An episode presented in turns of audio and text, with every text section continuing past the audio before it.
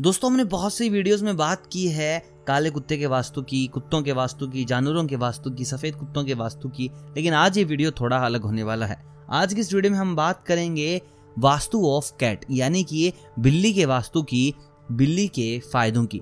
देखिए, हर इंसान की पसंद अलग अलग होती है। कुछ लोगों को पसंद है कि उनके घर पे कुत्ते हों तो कुछ लोगों को पसंद है कि उनके घर पे प्यारी प्यारी बिल्लियाँ हों। लेकिन ऐसे में जो सबसे ज़रूरी है, वो है वास्तु। दोस्तों, अगर आप जानना चाहते हैं कुत्तों के वास्तु के बारे में तो डेडिकेट वीडियो बना रखी है। आप वहाँ पर जान सकते हैं। लिंक मैं डिस्क्रिप्शन में डाल दूँगा। और आज हम सीखेंगे बिल्लियों के वास्तु के बारे में। तो आप सबसे पहले कमेंट करके मुझे ये बताएँ कि आपके घर पे कौन सा जानवर है? बिल्ली है या फिर है वो कोई कुत्ता? देखिए, सबसे पहले हम बात करेंगे वास्तु में कि जो बिल्लियाँ होती हैं वो रॉयल्टी की प्रतीक होती हैं। तो अगर आप अपने घर में बिल्ली को पालते हैं तो समझ लीजिए जो वहाँ का मुखिया है, उसके पास हमेशा धन बना रहेगा। दोस्तों कैट वास्तु में बताया गया है कि जो बिल्लियाँ होती हैं, वो लक्ष्मी माँ का रूप होती हैं और बिल्लियों को साफ़ सफ़ाई बेहद पसंद रहती है और माँ लक्ष्मी वही निवास करती है जहाँ पर साफ़ सफ़ाई बहुत अच्छी हो। तो ऐसे में बताया गया है, जिस घर में बिल्लियाँ होती हैं, उस घर में माँ लक्ष्मी जल्दी आकर निवास करती है। दोस्तों, कुछ लोग क्या करते हैं, बिल्लियाँ तो पालते हैं, लेकिन जो कैट हाउस होता है, वो घर से बाहर बनाते हैं, या फिर उनके जो रहने की जगह होती है, वो बाहर ही रखते हैं, घर के बाहर। तो मैं आपको बता दूँ, अगर आप कैट हाउस बाहर बनाते हैं, अगर आप बिल्लियों को घर के बाहर ही रखते हैं तो उनसे मिलने वाली जो पॉजिटिव एनर्जी है, वो आपके घर को नहीं मिलेगी। अगर आप चाहते हैं कि जो बिल्लियों की पॉजिटिव एनर्जी है, वो आपको मिले तो आपको जो बिल्लियाँ हैं, वो अपने घर के अंदर ही रखनी होंगी। ऐसा नहीं है कि आप उनको घर से बाहर रखें और उनकी सारी ऊर्जाएँ आपको मिल जाएँ। अगर आप उनकी ऊर्जाएँ चाहते हैं तो आपको उनको अपने घर के अंदर ही रखना होगा। दोस्तों, अगर आप सो रहे हैं और बिल्ली आपके सर को आके चाटने लगे तो आप समझ लीजिए आप बहुत जल्द किसी सरकारी झमेले में फंसने वाले हैं।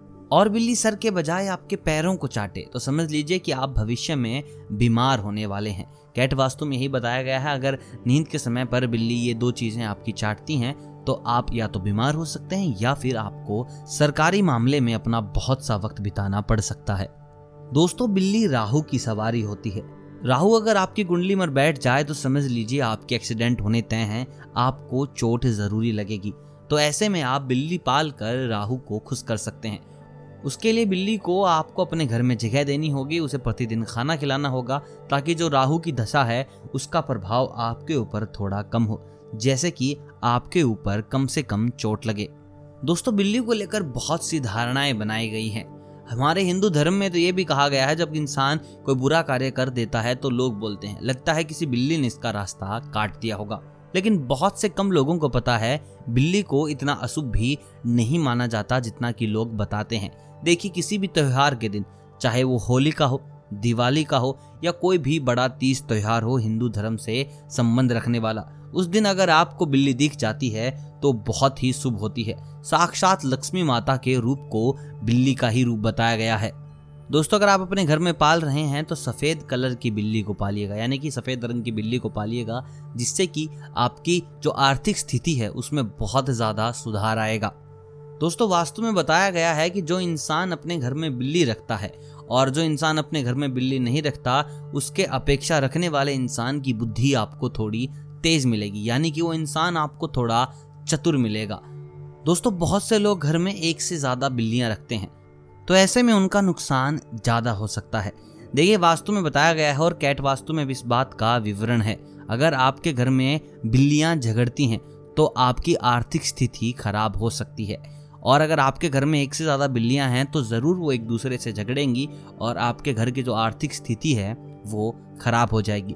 तो कभी भी एक से ज़्यादा बिल्लियाँ अपने घर में ना पालें, जिससे कि आपको बहुत बड़ा खामियाजा भुगतना पड़े।